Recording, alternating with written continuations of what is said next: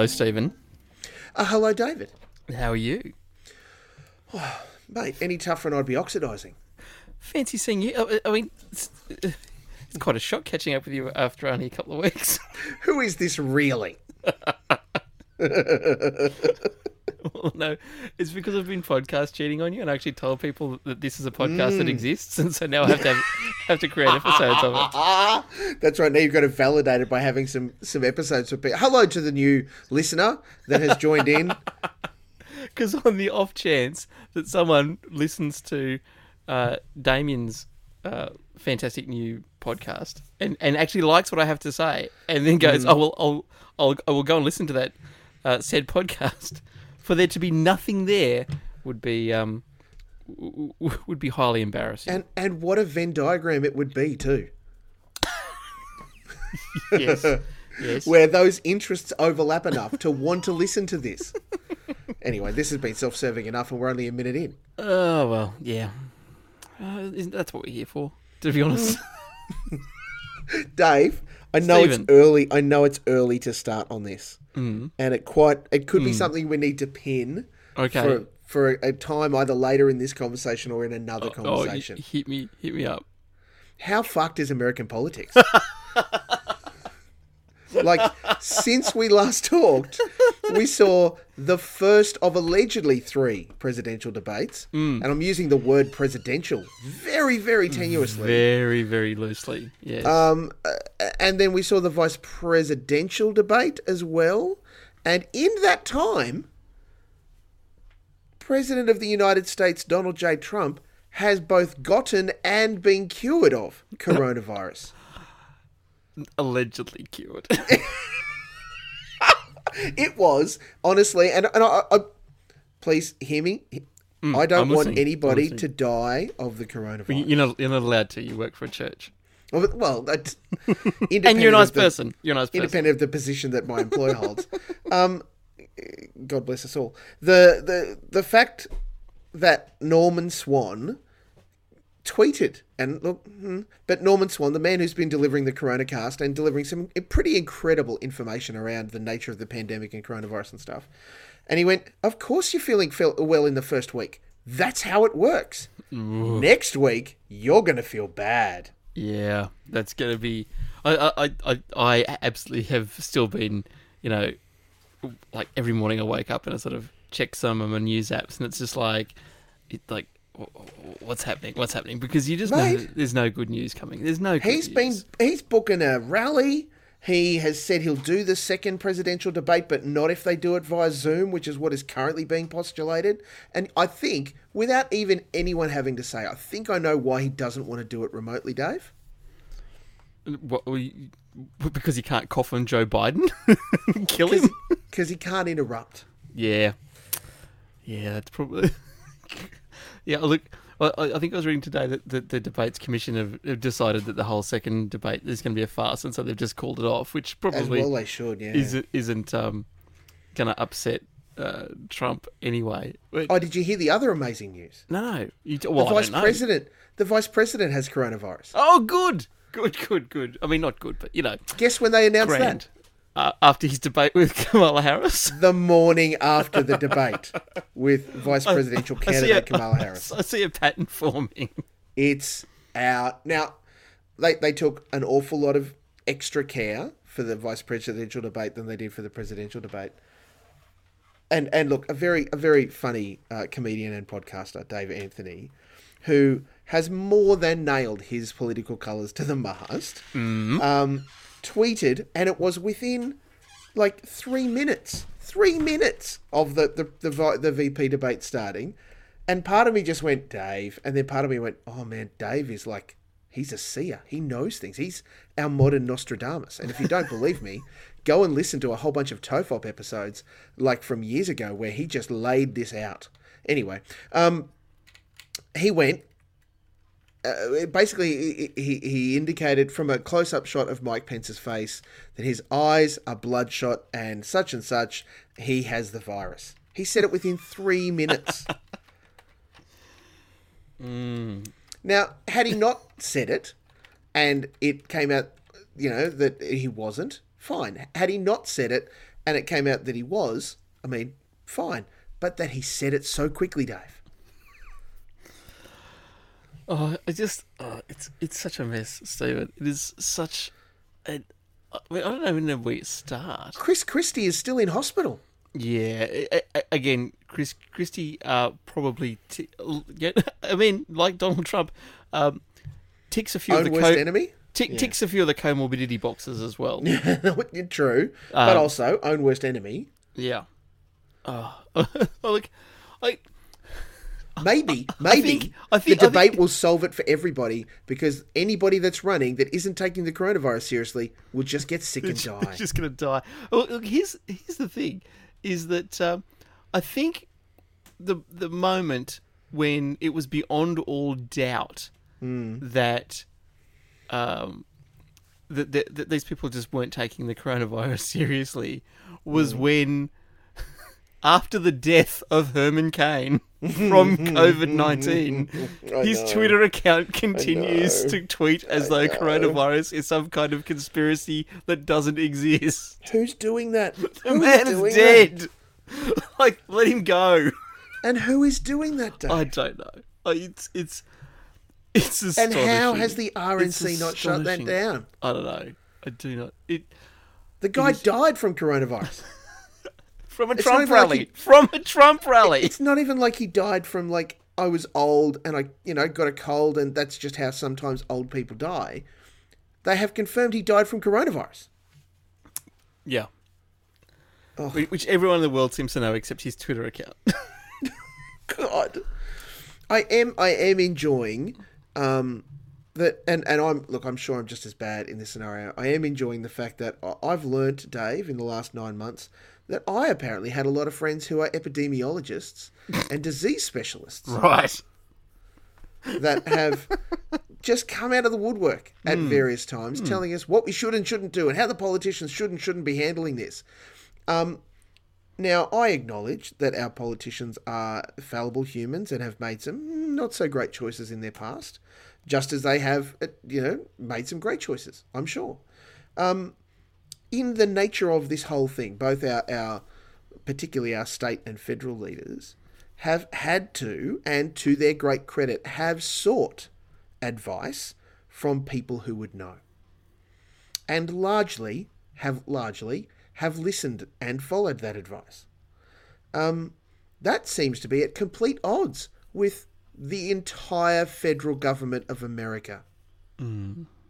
Yeah. Um, uh, well, this is what happens when you, you have a bunch of people who've spent oh, 45 years at least beating the drum saying the Mm. very concept of government does not work. When you put them in charge of government, you know what happens? Their, their wish comes true. and and and that's what we're seeing. It's like like you know, sadly for all of the people who uh, are not decision makers but are bearing the consequences of their utter incapability. It's uh, it's it's, it's a Parks Stephen. and Rec. It's a Parks and Recreation episode without Leslie Knope. yes. and Ron Swanson has managed to clone himself. And in the cloning, uh, the the pure essence of joy that he is has been diluted so much that the end result is the president. Yeah. Look, Like just the horrific parts. I mean, you really do want to be careful when you're throwing around terms like death cult. But Oh, to be fair, oh, can, can you come up with a better, uh, a better collective, like explanation of the modern Republican Party than that? Really, you know? Step aside and stand by, Dave. Oh, don't even start that. God. He was given an opportunity. He was given, explicitly asked by by Chris Wallace, isn't it, um, to to tell these these groups, the, the you know these horrific militia, militant, and, and and you know white supremacist groups, to stop, to distance him, even to distance himself from them, Dave. And he couldn't do it. He had to ask, "What do you want me to say?" I'll say it. No, Mr. President, you know what you have to say. Say it. Find people on both sides, Stephen. You, you know people. what? You know what was amazing? Um, the Circus, which is a very excellent documentary series running on Showtime Mm-hmm. uh, in the states and, and on Stan here in Australia. A bunch of political journos and insiders just following the election, right? The craziness that all this is. Um, one of them watched the first debate with Mr. Breitbart himself Really? Wow. and and filmed him. yep. And they showed the moment when he was asked, when Trump was asked to distance himself, to, to you know tell him to stop. I'm going to guess Bannon, like surprisingly for a, a man of his ill health, managed to do about 37 cartwheels. Bannon was standing up, and the footage that they showed. Now we didn't hear his audio because it was focused on the, the, the debate audio, but you could clearly read Bannon's lips. He said, "Do it." He's standing there, like kind of i i with his arms crossed, expectant, going just like this is a no-brainer. Do it. Say the words. Really? Wow. Well, because I think for all of Bannon's failures and all of the, the abhorrent views that he holds, he knows that in that position, when you are explicitly asked to distance yourself from white supremacist groups, you don't um and ah, you don't ask, what do you want me to say? You just say, these people do not represent the best of America. They should stop what they are doing. They should like you do you say all of the things to tell them that they are effectively not in the circle of wagons. And guess what? He couldn't even do that. Well, it's pretty hard to do that when you've got Stephen Miller in your office. like, it'd be, ve- it'd be really awkward to go into work the next day having, you know, uh, you know, decried white supremacy, only to have Stephen w- as your nine o'clock appointment. Like, can you imagine him sitting there, like, with his big um, hangdog eyes, going, you know, I thought we were. Don't you love me? I, th- I, th- I thought we were together on this. Uh, no, look, and let's be honest. The, the the reason he can't, you know, um, reject white supremacy is because he's a white supremacist, Stephen. Yeah, that's correct. Um, Well, th- that's where it appears, right? I mean, he has he has absolutely got a history uh, of you know supporting eugenics and wanting to effectively repopulate the human race with his daughter, um, and and and not the you know the one that no one knows about, the one that everyone can see that's mar- that converted to Judaism to be with her automaton of a husband. Um, it, it's Look, that, that's unfair of me, all right? Jared Kushner is a human being, and the fact that he has to plug himself in at night gonna is beside do the you, have, point. do, you, do you have receipts for that? Because you, you're making an assumption. Uh, it- but it, it, more more than once, Trump has made lewd suggestions about his eldest daughter, Oh yeah, even to the point where if she wasn't my daughter, I'd be dating her.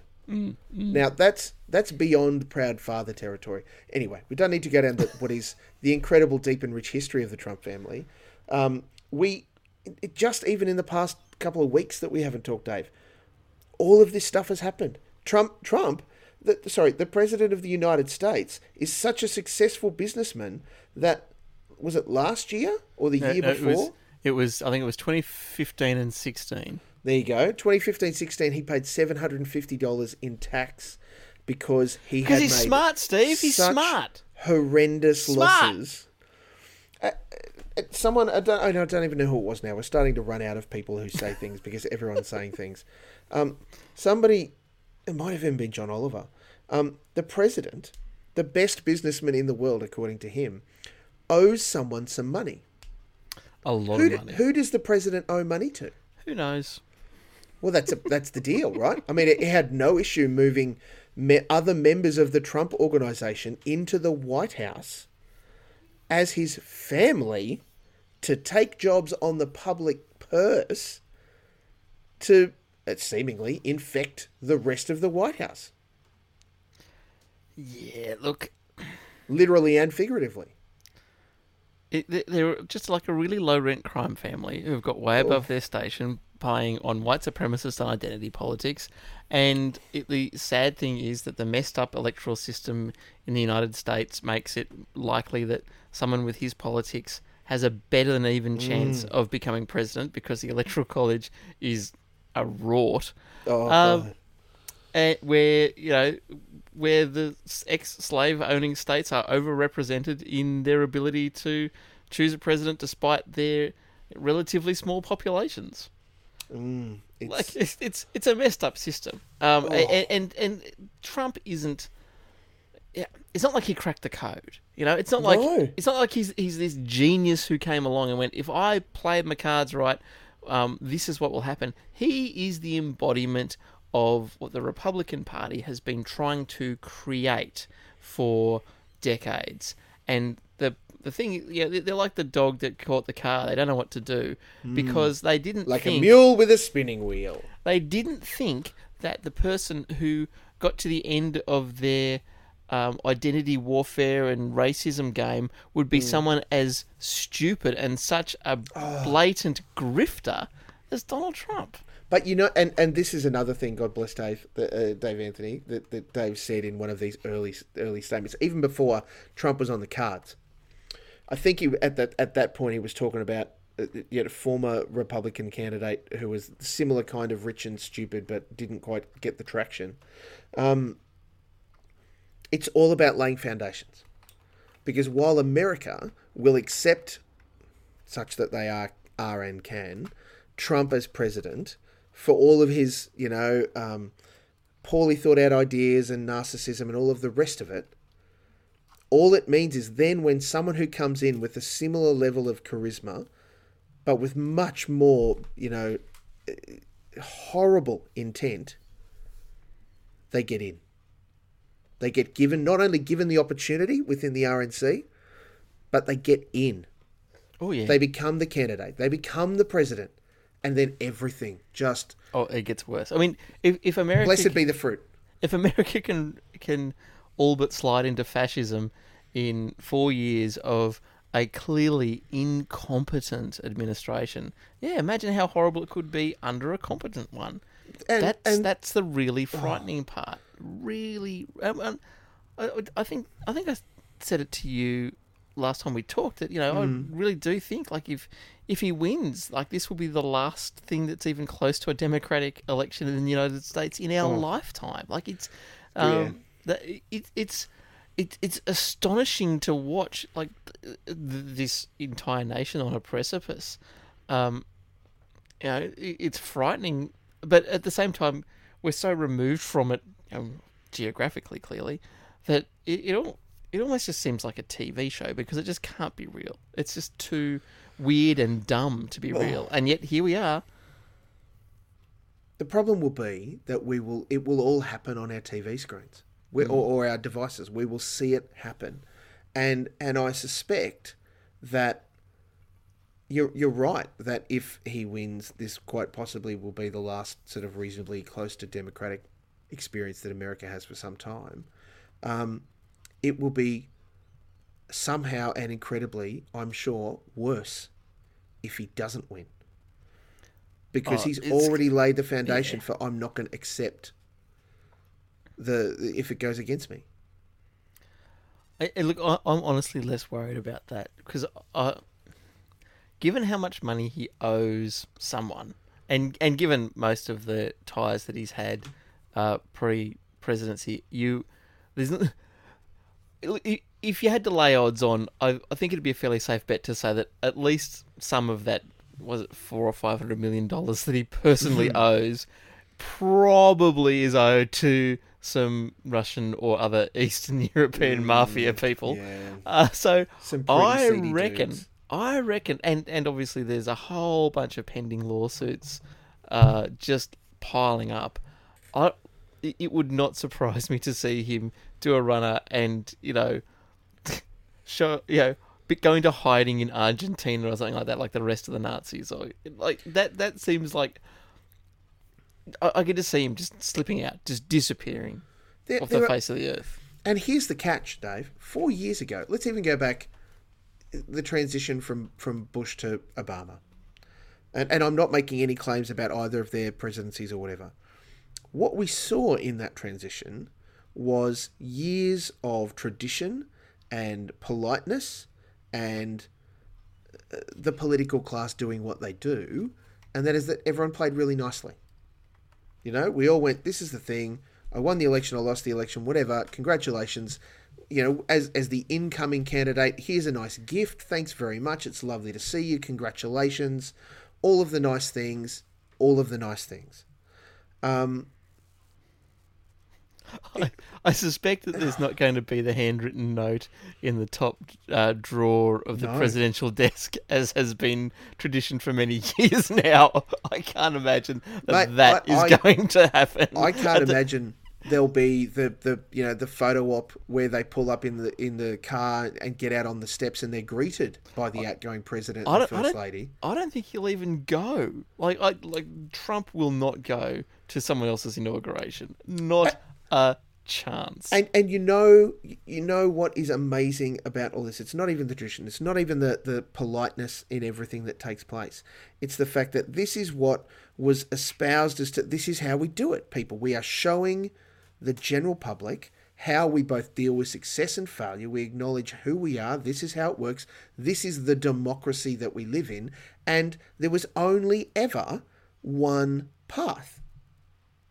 The winner meets the loser. They have conversations. The incoming, uh, you know, winners, the winners team meets with the losers, the outgoing president's team, and they talk about transition of power and all of the things that they need to know and who's going to be in what positions, and they work it all out, and it happens.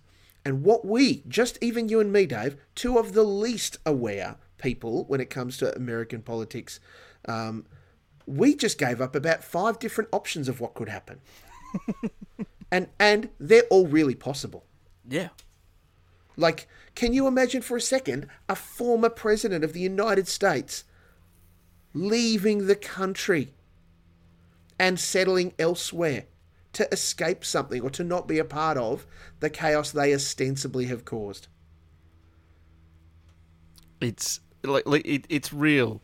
Well, it is. It, it, it's deposed dictator areas. That's what it is. Which again, uh, you know, it, he, he is. You know, try. He, he certainly. Look, he's not a dictator, but he's certainly wearing the hat and epaulets. Let's put it that way. It, mate, I oh, so much I I I'm gobsmacked, and I feel like we've already spent too long talking about politics. um, I'm, I'm glad we're back in the black. Just by the way, um, Oh, yeah. Don't start. Don't start. um, I.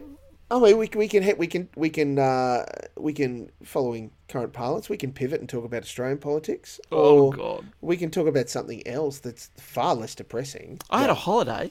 Yeah, what did you do, Dave? I went. and- Well, actually, I should be. I don't know if I should be you know, worried about sharing this with you. I went and spent a week on a farm. Amazing. Now, last time I told you about spending a week on a farm, I'm pretty sure that was either the, the podcast that sh- its name will never be spoken, or maybe the one before. So, Live in infamy, yes. so, so I'm a bit nervous about telling you about my trip to the farm because of what you know. Previous history says that it, it leads to hiatuses of the Oh. podcast. Mate, uh, let, let me tell you right now, whatever it is that you're about to tell me, I will one up you with the story that I have to share. Oh, So dear. Hit me, hit me with your story. Oh no, no, it it was it was lovely. It was pleasant. It was in the countryside. Yes. I, I, I, I ignored as much as humanly possible all of the Trump and local political Mm. well you should. yeah. It was good. No, very nice. On the farm. and I've been- Farming. well, know, kind of. Uh, Like I, I didn't farm so much as I, you know, helped put a tractor back together and drank beers. But you know, it, it felt like No, farming. That's good planning. That is excellent farming. There was there. Was, put it this way, there was so little internet access there that it felt like I was a farmer. it was appalling. The only downside is, of course, that probably at some point in putting that tractor back together, you probably would have went, gee, it'd be nice to be able to download the thing that tell me what flange goes under which socket. There was a little bit of that, but uh, like there was it was some connectivity, and, and if you were up at say, ooh, five thirty, the internet was fast, Great. fast, and then So from about fast. six a.m. onwards, it's just like nah. Yeah, it, it it felt like going back to uh, to dial up. It's uh, just appalling. How how great will it be now that the government have decided that more people need fibre to the home? Oh God, I'm gonna cry, Stephen. You'll get it out on the farm, Dave. Yeah, I, I don't know if there'll be many fibre runs out that way, but I'm- I'm sure I've told you uh, we were due to get fibre to the home right here in our little spot in Albury in Yes. September 2013. So we are, we're on target. You're on It, track. it was it, it was locked in, Hmm. locked in, and then the moment the uh, election went the way it was, all the plans got torn up. But importantly, you know, by miracle and inspiration, the Morrison government have indeed determined that more people having access to fibre to the home is what this country needs.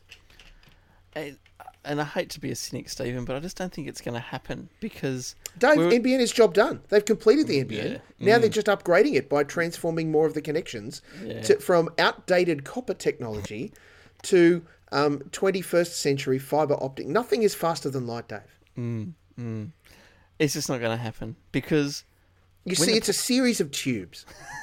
in September 2013, when I was supposed to get my Yes. fibre NBN connection, a crew of people would have run along the entire street, you know, putting out fibre drops and whatnot and connecting Yes. houses and that sort of stuff. And so you would have got this thing that, Stephen, economists like to call economy of scale. Yeah. where yes. where when you're doing you know um, when when you're doing something uh, in a repetitive fashion over and over, um, you get you, you you you actually are able to do it cheaper. David.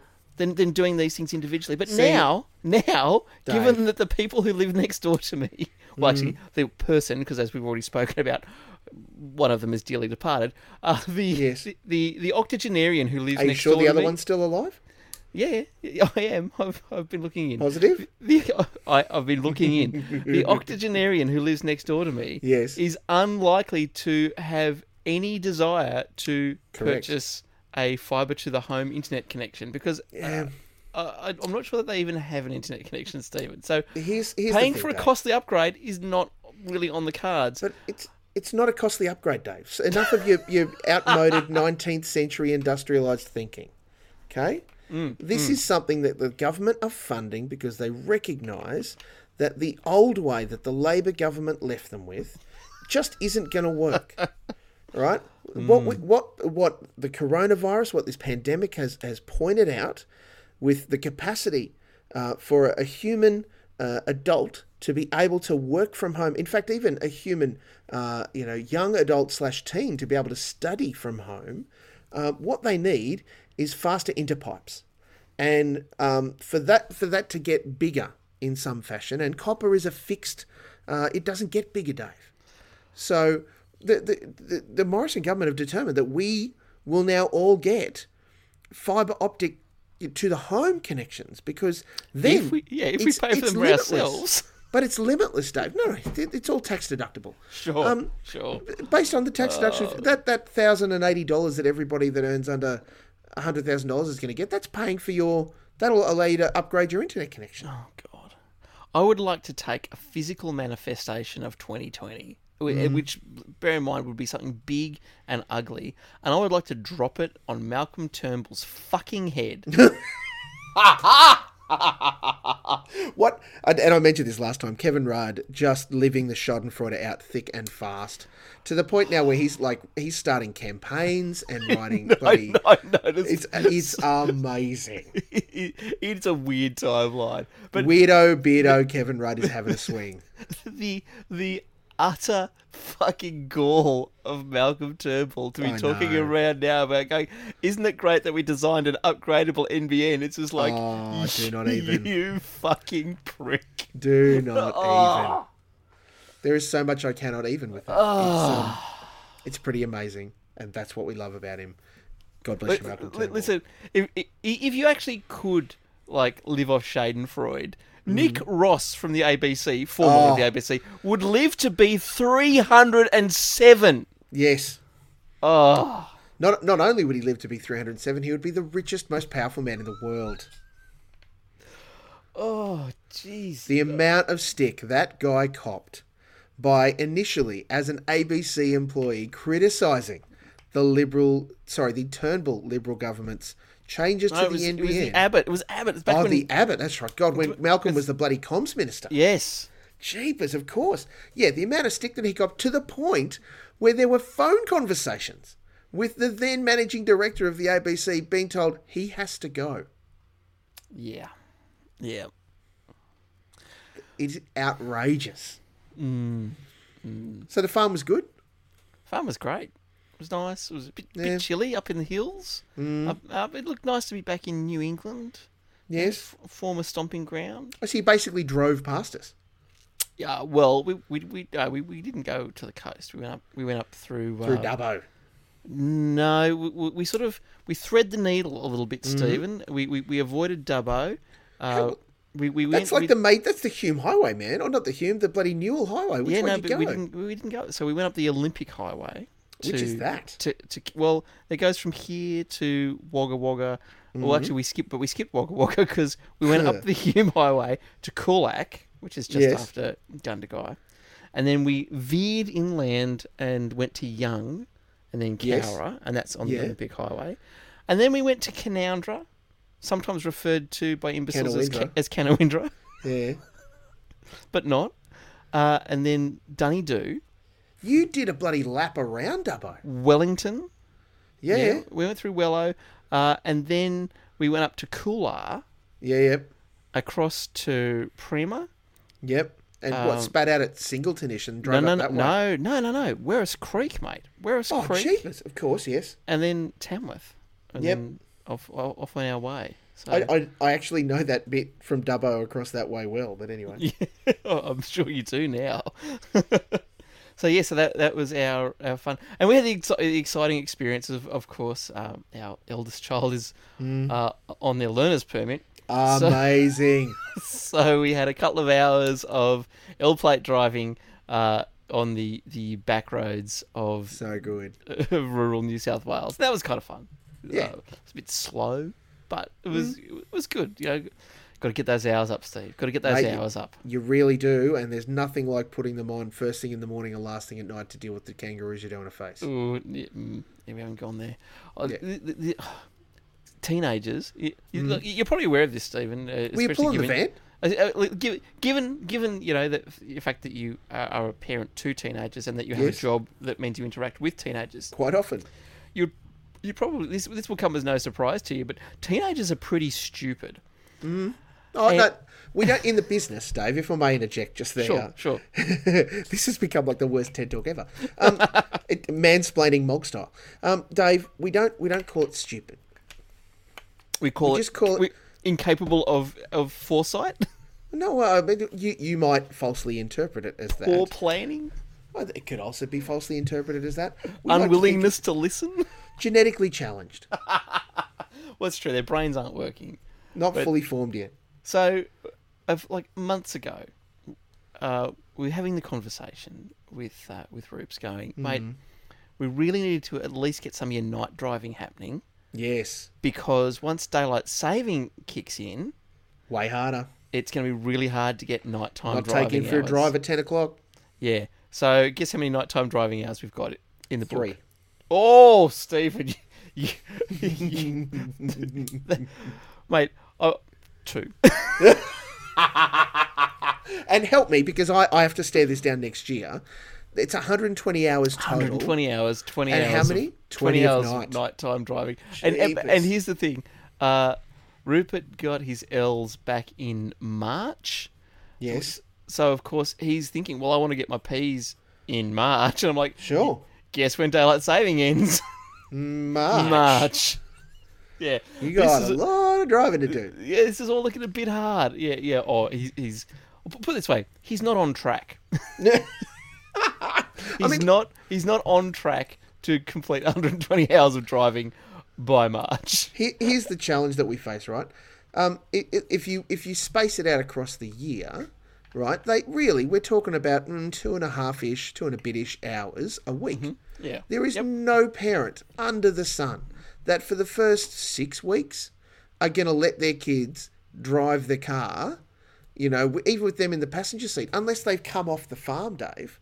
That that are going to say, all right, come on, get your hours up, let's go for a drive. Mate, I'm not letting my son drive home from the bloody RTA as soon as he's got his L's. That's not happening. No. No. There will there will be lessons. That's so all of a sudden it compresses if you have that you know year long approach mm-hmm. compresses the number of hours down into less weeks. Yeah. What parent? What parent in their right mind wants to sit in a car with their teenager who thinks they know how to do all of the things in the car for four hours a week? Yeah, and then and look, throw into the mix that this year, um, you know, in, living in through the COVID times, uh, you know what we've been doing a lot less of Blockies. driving.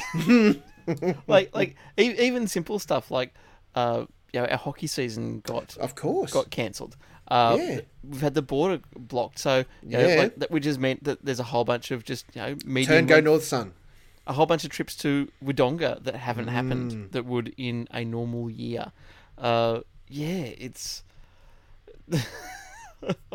so I, I'm going to have an interesting summer, I think. Or, or look, I might be really lucky given that uh, Rachel is a teacher. Uh, maybe that that six weeks over summer, maybe some time for her to spend Late know, nights and sleep-ins. Yeah, spending spending some f- good quality time, Quali- with- high with quality time. You, you- Uh, and you know what, mate? The alternative is you say, mate, you've got to get these hours up, Roop. So I'll set the alarm for four o'clock, and we get a solid hour in before the sun gets up. Yeah. Again, you are a parent too, and someone who works with children, teenagers in particular. I, I think Mm-hmm. You know as well as I do that, that getting up at four o'clock is not on their They agenda. do not come out of their coffins until a good eight o'clock, No. nine. Yeah. And and look, 2020 has not helped that in No, the gosh. slightest.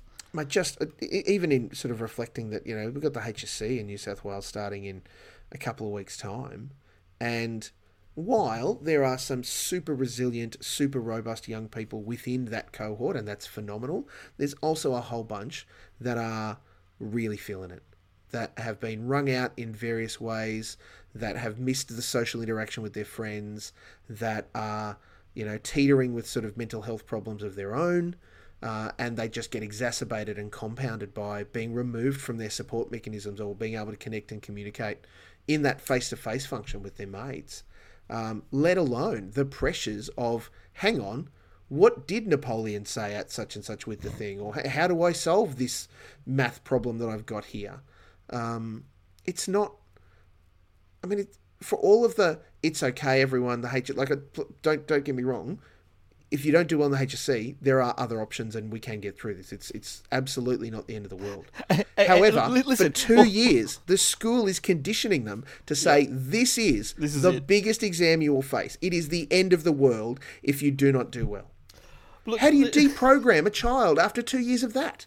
Well, you just wait until the the, um, the HSC results are due, and you will get the inevitable tweet from some clueless uh, twenty-something bloke who goes, "I did really bad at high school, but then after a couple of years working for my dad, I've worked moved up into a really like responsible position, and now I'm fine." And funnily enough, they all seem to be land rats. But, Signed off, James Packer. Oh, so I, I just don't know how it happens every year. It's almost like the real year. estate institute, like it, it sends out a circular saying, right, um, you know, maybe someone should tweet this out, you know, Oh, because mate, it just and- happens again and again and again. The utter cluelessness of children of real estate agents going, I did bad at high school, but look at me now, I'm fine. it's Oh, like, oh mate. god. It is second only to TV personalities who do the same thing. I, I didn't do so well in my HSC, but look at me. I fell ass backwards into a TV career where they now pay me $800,000 a year to sell you vitamins. Oh boy. Uh, speaking of TV careers, Hmm. um, because I, know you know you, you take this purely as a professional interest, not a personal one. But Hmm. um, um, has Pete Evans fallen off the face of the earth yet, or is, is he still a thing? Look at at this point, I believe he is bunkered down securely in his compound up in uh, Anti-Vax Central. Oh, good, um, good. And uh, is is living a full and rich life, Dave. Good lord. Oh dear. Yeah. as he is wont to do, um, as long as he keeps his unvaccinated ass away from mine. vaccinated ass. My ass is vaccinated, his is not. Do you, do you reckon? Do you reckon that any network in Australia will ever employ him again, or or, or, or, or, here's the thing, or is he just gonna? Does he just have to sit out for a while until he gets uh, like a redemption arc on Dancing with the Stars, or I'm a celebrity, get me out of here, or something like that? Like like how how long would he have to be in the wilderness before he's allowed to have a redemption arc on Australian television? Or, or he I mean- runs for the Senate. Oh, that'd be great because then when he doesn't get in, he could spend the rest of his time, you know, like As a ripping off, commentator. ripping off people on his Patreon about how you know the uh, the electoral system, um, Is broken. yeah, ripped him off. Yeah, it's those mail-in ballots, mate. Oh God. Um, look, I, I, I, I, I don't think unless, and this is my purely professional view, which is worth about three and a half cents. Um, uh, one, TV is complicit. It made Pete Evans. Oh God, yeah. The problem is that it has gloriously overlapped with the rise of self publishing and running your own Dealio and Patreon and all of that great stuff that some people are using for incredible good. Um, he doesn't need television anymore. No, no. You know, it, it was They've in and of up. itself. The fa- it, it set him up, and now he is away. And so he can go on any TV. He is in a 1000% better position now than he was working for Channel 7. Because now he can go anywhere he wants and say whatever he wants, and no one can say, Pete, you can't say that, you can't, whatever. He can, because it's Peter. Pete can do whatever he wants. Mm-hmm. The only person that says no to Peter is his wife and himself. And fabulous. The catch is that because of that, he is able to feed, continue to just throw the corn out to these chickens that, that believe that there's, you know, you're allowed to have your truth and I'll have mine. It's no, truth is truth. You know, the- the rules and, and, and some of these basic things are in themselves almost self determined, but prove themselves because of the nature of what they are or how they function or the fact that they keep us together as a society. Um, he, he as in Pete Evans, can now just gloriously get invitations to like the Ben Robin and Robbo show or wherever and turn up and say his things and people can go, oh, he's crazy. But guess who doesn't care? The people who love him. Pete Evans. The people who are subscribed, yeah, but the people who are subscribing to him, buying his things, supporting his Patreon, doing whatever they're doing, as a prime example of how much Pete Evans doesn't give a shit. Uh, was it last year he brought out his magical, uh, or this year, coronavirus healing light? Oh, the, the magic light. Yeah, yeah. right? The, the the light that came out that he said you know can do all of these incredible things, and I mean, well done to the FDA on one hand by going no, you can't make T- those T- claims. TGA. sorry, the TGA, not the FDA, the Therapeutic Goods Administration. That's Australia, not America. The TGA to say you ca- you can't say that. You can't say that it does that because you can't prove that it does that, so you can't say that it does that. So we're going to fine you twenty five thousand dollars. Mm. Dave, how much did one of those light thingies cost him? So, sorry, how much was he selling them? 15,000. 15,000 US dollars, my friend. Oh, really? I missed that part of 15,000 US dollars for something that he spent $20 down at Dick Smith's. right? So all Oh, Listen, he had to do. I don't think he even had to do that himself. You can, you just know no. that he got it. He got it for fifty bucks on Alibaba. he, some, that's Well, it. well He's I don't know. Well, see, that. here's the thing. That, and Steve, maybe this is what where, where we have missed the mark Mm. because, uh, see, I think that what what people like Pete Evans do in ripping off people is wrong. Mm. But if you're just part of the supply chain to Pete Evans, Oh, so hear me out, hear me out, hear me out. If we can sell him, Mm. get him hooked and jack of- up the price. if we can sell him kaleidoscopes Yes. for ten thousand bucks each, and, and convince him um, that they allow people to read auras, and, and he then on sells them. I mean, what's what really is our level of complicity? complicity? I, look, there is no knowledge of how many of those magic lights he sold. Oh god. He only had to sell one and a quarter of one to pay that fine. Yeah. One and one quarter of one. I can guarantee you he sold at least two. Yeah. I reckon so. So it was uh, $25,000 to Pete Evans for selling a thing. Like, it should be at least equivalent to 10 times whatever the value of the thing is that he's selling. So if you're selling magic beans and those magic beans cost 10 bucks, then at the very least you need to charge them 100 bucks. That's the fine. And stop Yeah. selling the magic beans. That's the other thing. Yeah. Australian TV not really in a good place at the moment, is it? I mean, let, parts let, of let's are, be honest. there's not many of them. let, let, us be honest. Like we've got um, the ABC losing veteran journalists hand over fist. Yes. Uh, we've got uh, Channel Nine and Channel Seven. Seen Tony Jones recently, just by the way? No, I haven't actually. Well, he and his wife are meant to be in China. Right. Ooh. Guess where they're not? China. Correct. Guess what they've been paid to be doing? What? Well, not Tony Jones, to be fair. I think he did leave the ABC, uh, but his glorious partner, um, what's her lovely name? Oh, I forget. You know, the one that did the, the, the big Cardinal Pell expose earlier. Yeah, yeah, yeah, yeah. Um, I yeah, I'm just blanking. Very, yeah, same. Pulling the Are massive blank. Should be. Um, she she was meant to be heading up their Chinese bureau. Okay. Yep. Right. She's still drawing a wage. Can can you see now all of a sudden why the right start to go, oh, the people on the public tee to like guys. Hey, look, I know that coronavirus threw things up a little bit. At least get their face on television a little bit more often. Get them doing stuff. It's Yeah, great they're sitting at home learning Mandarin, but that's not helping.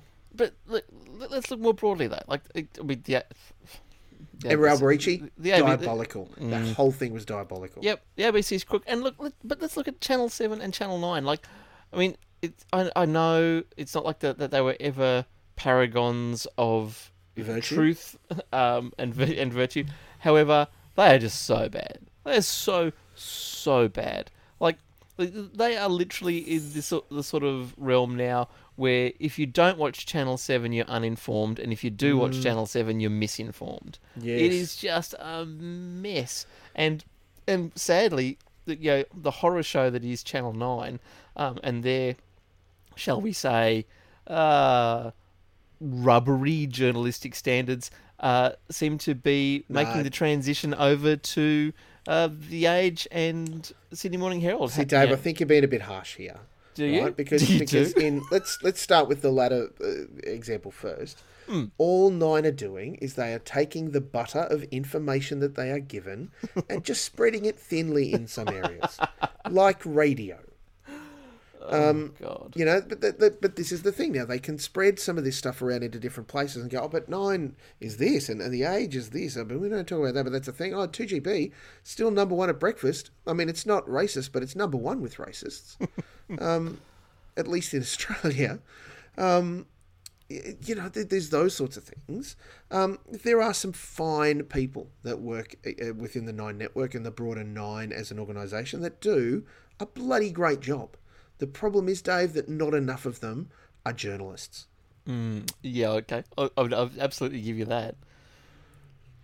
It's a mess. It is a mess. Because, in part, here is the thing when you are, and, and we'll get back to seven, when you are trying to present as much news as they are to fill the day, because this is how we get a you know much better ROI because people are engaged with us and doing what we want.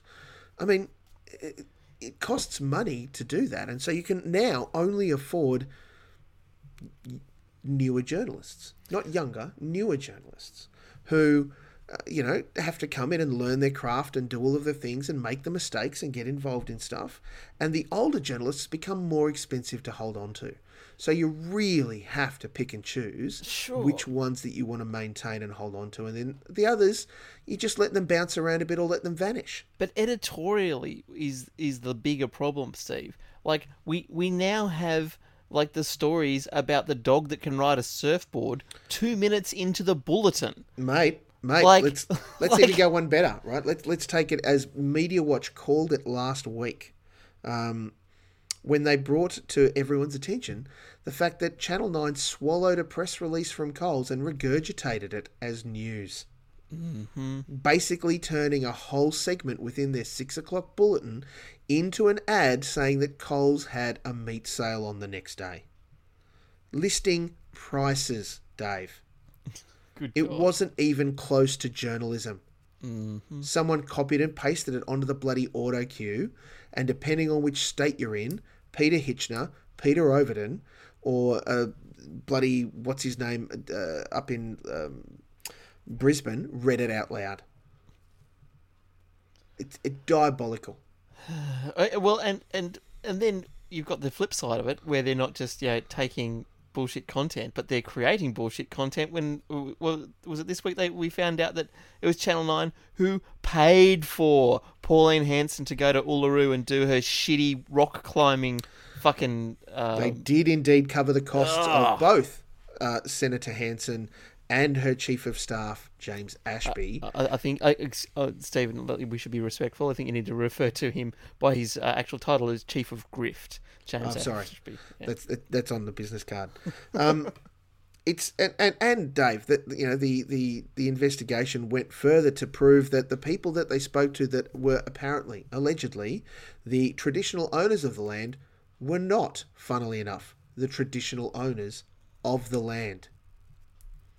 They were See, and- traditional owners of some land, just not the land where Uluru is.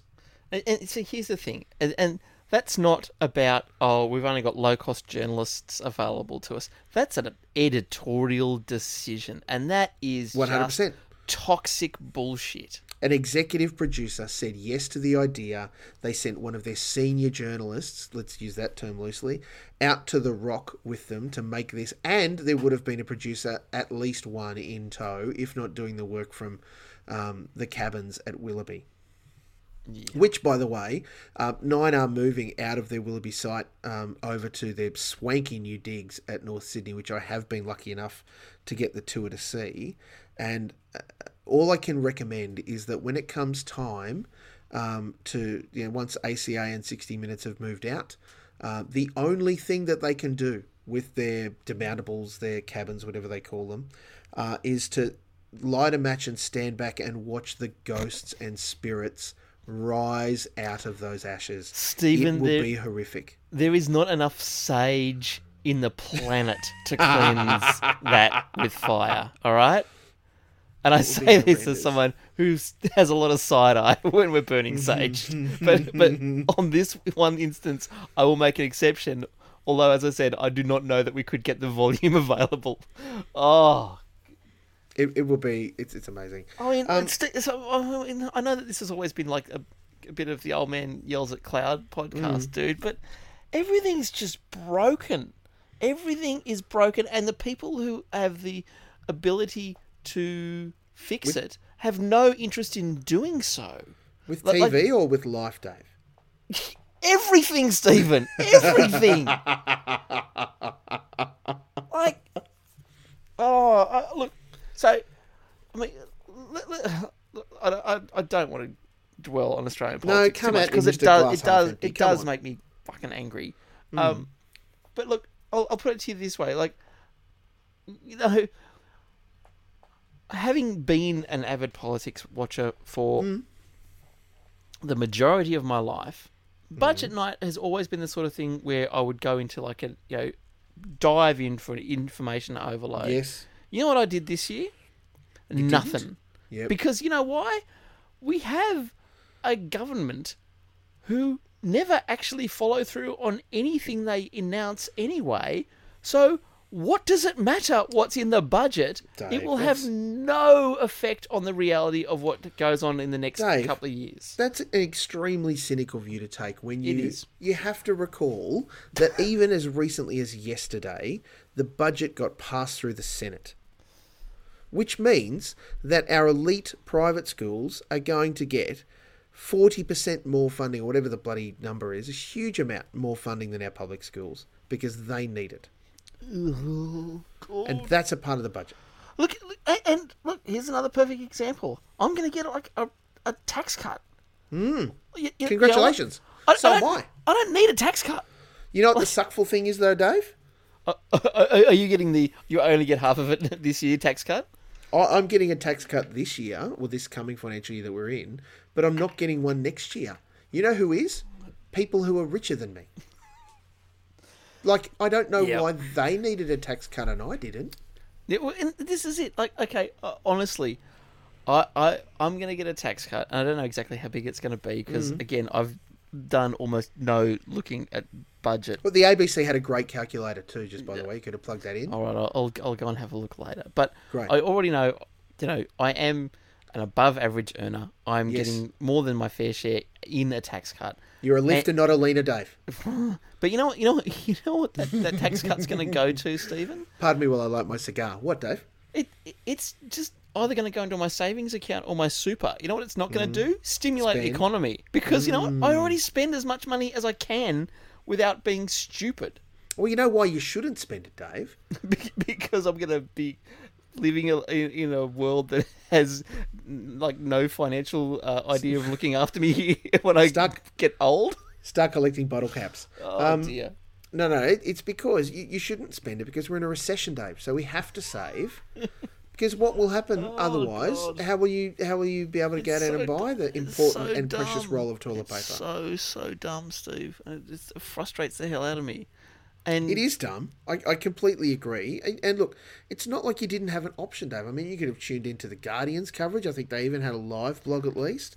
Um, yeah, of course, the care. ABC Don't- committed don't- the whole night to it. nothing good is nothing. And, and what what Let alone substantial- Sky News at night. they they went large with their budget coverage. You could have heard. I, well, I could have got that for have heard free out here on Win. Rita Panahi tell you Oh, about how good a job the government is doing. You could have heard. Oh, you could have heard Paul Murray basically suggest um, that those other blokes um, need kicking out because they don't have the first idea what they're doing. Steve, I would rather engage in um, performative self harm than watch that. To be fair, watching it would be a kind of performative self harm. Just Um, a quick, quick on-air meeting. That's what the subtitle of this podcast is, isn't it? Performative self-harm. I'll, I'll see if I can, I'll see if I can update it in the iTunes directory. Oh, god damn it! just- Amazing. but see, and this is what I mean. Like this is just dumb shit. Like it's not. It's not helping. It's not Mm. helping, Stephen. And and that that is eternally frustrating. Dave, you have you have always struck me as someone who is the glass is, is half full. Um, And, I am, Stephen. and I appreciate tw- that. It's part of why I love you. 2020 is really testing my resolve. It really is because. And I mean, hear that.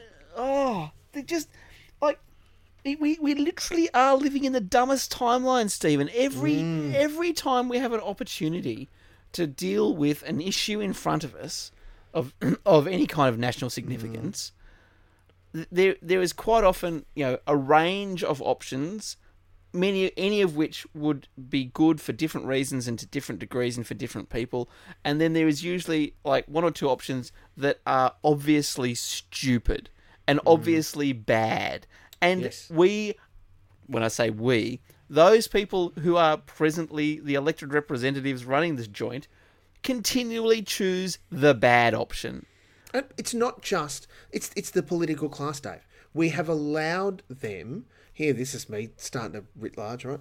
Um, we we have allowed them to get into a position where they only have to worry about the next election, not worry about the nation that they are, you know, uh, elected to lead, and therefore should be develop not just scratching the itch now but doing the work of the statesmen and women that we in the past have expected them to do and prepare for the future. Help us grow. Help us see the best iterations of who we can be as a nation together so that they do their job, and that is to lead us. And the only thing they seem to be doing at the moment is leading in a way that divides us or challenging um, what it means to be someone who is uh, uh, ostensibly meant to be a leader by just turning it it's on its head and looking after their own bloody selves. It's just, ugh. And I'm looking at you, Matt Canavan, you lazy son of a bitch. Yeah. George Uh, Christensen, get out. Honestly, you two can get in a boat and go off the edge of the world as far as I'm concerned. Jeepers. Uh, keep the list going, mate. Keep the list Well, going. the, and the problem is that it swings to both sides of the bloody house, yep. right? Like, I have not seen a less inspiring budget reply speech in my life. And I'm 47 years old and I've paid attention to politics for at least half that. It was toothless is an understatement. Just because the coronavirus gives them, and, and I'm not for opposition to just be opposing everything. That's not your job. This is where hands across the aisle stuff actually solves the problem. You get together and go, this is what we need to achieve. How can we together make this happen?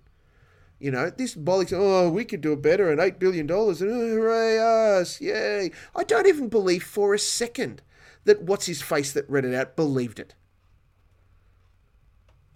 Yeah, I didn't even listen.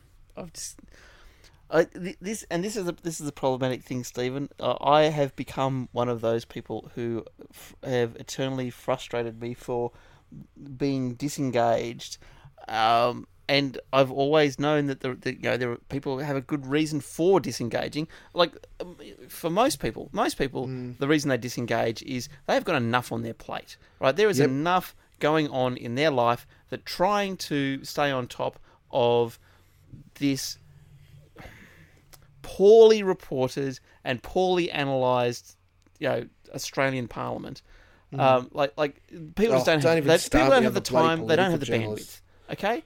Yeah. Uh, I, I, I, but I'm at the other end of the spectrum. I've got the time. I've got the bandwidth, and I'd, I'd like to think that I, I have the capability to follow and anal- analyze this stuff for myself. And I've just given up because I am just so frustrated because it is just it, that they have just decided that they do, they just don't care anymore, Steve. They don't like like there is no shame. Like like I mean, crikey, we, we talk about the horror of dog whistle politics. Alan Tudge this week deciding Oh. that we're not going to let partners' visas uh, be given to people unless they can pass uh, an, a particular English test. It's just like it's not even a dog whistle anymore. Like that's a klaxon. It's Yeah. just racism, and it's bullshit, and it doesn't doesn't make anything better. Like th- th- this is. I mean, It's a simple test from my perspective, Stephen. It's like, does this collectively make things better for us or not? And if it does, great. If it's expensive and we need to figure out a, a, you know, a way to implement it, well, that's your job. Do the hard thinking, do the hard yards. If this doesn't collectively improve things for us, and I don't mean, oh, well, it saved us money, fuck off.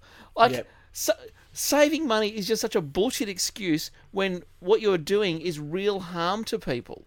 Like, you know, we're saving money by cutting the coronavirus supplements to job seeker and JobKeeper. Is mm. you know we're saving money? Is it giving us a good outcome? No. No. We've just decided that there are going to be hundreds of thousands of our fellow Australians who we are deliberately dipping into poverty. It's not an accident. It's not a byproduct. It's a deliberate choice from a bunch of chuckleheads who uh, are living a life of extreme fucking privilege and then have the audacity to talk about you know sending people into a life of poverty as budget savings get in the fucking bin I just ca- I just can't do it, Stephen. You you, you might well you, you might know, Steve. Um, once upon a time, I had a a, po- a podcast about politics. as it turned out, as it turned out, I stopped doing it because I thought I'd had enough of politics. And and and while you know I did take a, small break and and decompress for a while, my interest and the amount of time that I spent following politics actually didn't change that much. I just spent less time talking about it. But I've now I this year like I it has broken me. I have hit the point of just going I I just struggle to even follow it much beyond the headlines and a few trusted sources because so much of it is just credulous crap. Ugh. And and, uh, and and and it just doubly sickens me that it's from people who are always claiming moral fucking superiority. It's uh, and, and, and uh, the other thing that, that that I find really frustrating, Stephen, is the absolute utter lack of imagination as well. Okay, you're right. We we are living through uh, we're, we're living through a crisis that, for the most part, was hard to predict.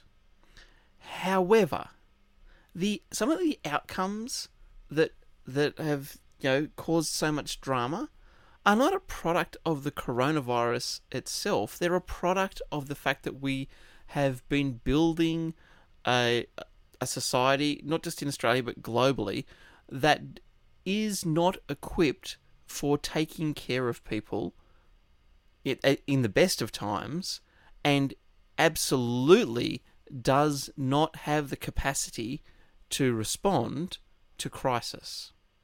Like, like, like let's think about it. Like, this, the, like, the coronavirus really is the first major crisis in either of our lifetimes. Like, you know, the like the 70s oil crisis obviously was an economic thing but that's you know slightly before our time yeah look the stock market crash in 87 was bad but that's got nothing on this you know we, recessions have come and gone and people have gone through hard times but rather than using those as warning signs um, and making decisions to make uh, our economies and our societies more resilient instead we've spent the last 40 years doing the opposite. We, ha- we, we've taken away people's security. We've made it so it's less likely that people can respond to difficult times. And it's all been, you know, it's, it's all been, like, it, it, it's all been exposed once something of the scale of the coronavirus hits. Now, that should be, you would think, a wake up call. That should be a time when you go, this isn't working. And you know, like, look, you know, I, I'm I'm not advocating that we give up on on the capitalist society that we all live in because I'll be blunt, I think the transition would be kind of messy and or bloody, and I don't know that there's a good way to do that as we sit here in 2020. That said, we absolutely can make different choices about how we let the you know predominant ideologies work in the world. Like we don't have to allow multinational companies to just siphon money out of every market in the world and, and, and you know filter it through tax havens. We don't have to. We can actually just go, nah. Oh, that, that thing that that yeah, your intellectual property fee that you're paying to um, this company in the Cayman Islands or or um, in Ireland, yeah, yeah, that's not a tax deduction. Sorry. Oh, that loan you're getting from your parent company overseas that you have to pay, you know, ridiculous interest rates on. I'm sorry, you can only claim up to whatever the bond rate is because you could get the money cheaper somewhere else. So, so sorry. I mean, like, I'm not an economist and and even I know how you, can fix like the, the, some of the financial crimes of uh, of um, multinational corporations. And that's before you even get to social policy or any of this other shit. Like none of this is fucking hard. The uh, the answers time and time again are really really obvious, and yet the prevailing ideology is all about creating scarcity and it's about making people's life worse. And Steve, I just do not get why people get off on that. I do not understand why they embrace that, why they are so excited to make other people's lives worse. That's just. I, I, I don't even have a word for it, Stephen. I just don't get it. I'm exhausted, Stephen. Just mm. exhausted. It's been an exhausting year, Dave. Mm. Anyway, got anything else for There's me? still hope. Look, there's always hope. Ab- absolutely, there, there is always hope. Uh, it's just the the thing that I find eternally frustrating is it is much much easier to break things than to build things, Mm. and and so every time something gets broken, and you need you know that something will have to be rebuilt in its place, even if it's not the same thing. Like even if it, even if you go right, well, the new thing will be different to the old one. Like that's fine. I'm I'm not advocating that we we never ever uh, reassess the you know the social supports and structures and institutions that we have. Uh, but if we just burn them all down and we do nothing to replace them, then the problem is the job of trying to rebuild in the first place becomes a very, very difficult one, and you have a lot of work in front of you before you can even get to the point of trying to make some actual progress Yeah. because you are just so busy playing catch up, trying to restore uh, the, the things that did work that you had before that were just carelessly thrown away. And that, and that, and so that's the thing. I don't. It's not that I don't have hope. It's just that the pragmatist in me just goes. This just makes everything harder than it should be. Abs- absolutely, Dave. Ah. That's because not everybody sees the world as correctly as you do. Well, thank you, Steve. Look, look, I, I don't even. I don't even have the expectation that everyone has to see the world the way I see it. I just wish that everyone would see the world from at least through the lens of not making things worse, not Yep. embedding exploitation, not creating environments where inequality do so much damage because so often it is just so unnecessary, mm-hmm. Steve. It is so unnecessary. We don't like making other people's life worse doesn't improve the life that we have. Yes. A- a- and I, I don't I don't see that as a controversial opinion, and yet systematically that's exactly what we do over and over and over again. And then the people who do it pat themselves on the back, like I. I this is the thing that amazes me. Like,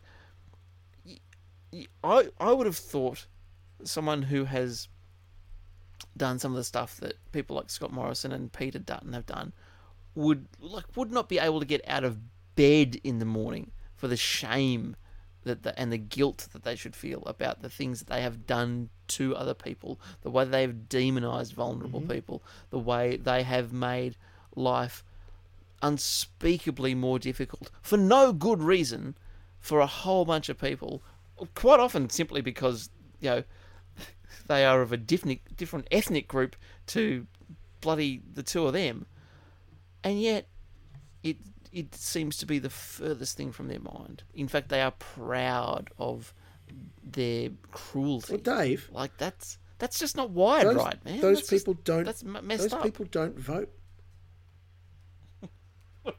like Don't at, at the absolute core of it, because I, I, Yeah. resonate with her. I, I hear all of this. We we both know that the my, like, my my thing would be that people see the world through the eyes of someone else. Like put mm-hmm. someone mm-hmm. else Yep. before themselves. The reason why all this stuff happens, if we boil it right down, is because selfishness. You know, the fact that people are employing or putting in place some of these horrific pieces of legislation is not because they're selfish and they don't necessarily want that person to come and live in this incredible country that we're a part of. It's because they know that if they allow that to happen, there's a whole bunch of people that won't vote for them. It's not what's better for the country. It is what's best about their re uh, uh, their their re-election chances. We know that a whole bunch of people are making decisions about how they further and and and you know gild their nests because it's what's best for them, not what's best for their neighbour. It's not what's best for the people that live down the street, around the country, around the world. It, it we broadly speaking, we have become so self-centered. We have all bought into the lie that we have to make sure that we look out for ourselves, and that is absolutely not the case. And, and again, if ever there should have been something that should have reinforced that to us, something like a global pandemic, is there anything better to reinforce the idea that collective action and taking care of other people is the only way that you are going to successfully navigate this? And yet, and, And yet, yet. we still seem to be unable to grasp this uh, th- th- this concept that is so basic that every bloody organized religion on the planet seems to be able to have come up with this as one of their fundamentals thousands of years ago. This is not some kind of brand new thought technology. Like a whole bunch of people who couldn't even figure out fucking plumbing were able to tell us that the way to have a better society is to look after other people. And yet, And yet, we are still incapable of bloody implementing that. And more frustratingly, we have a man who claims to have his entire life driven by the teachings of someone of a mainstream religion who himself cannot see this very simple bloody thing that you should not make other people's lives worse that the way that you are going to actually improve things for yourself is to improve things for others. Like how how is that fundamental lesson so hard for these people to grasp and implement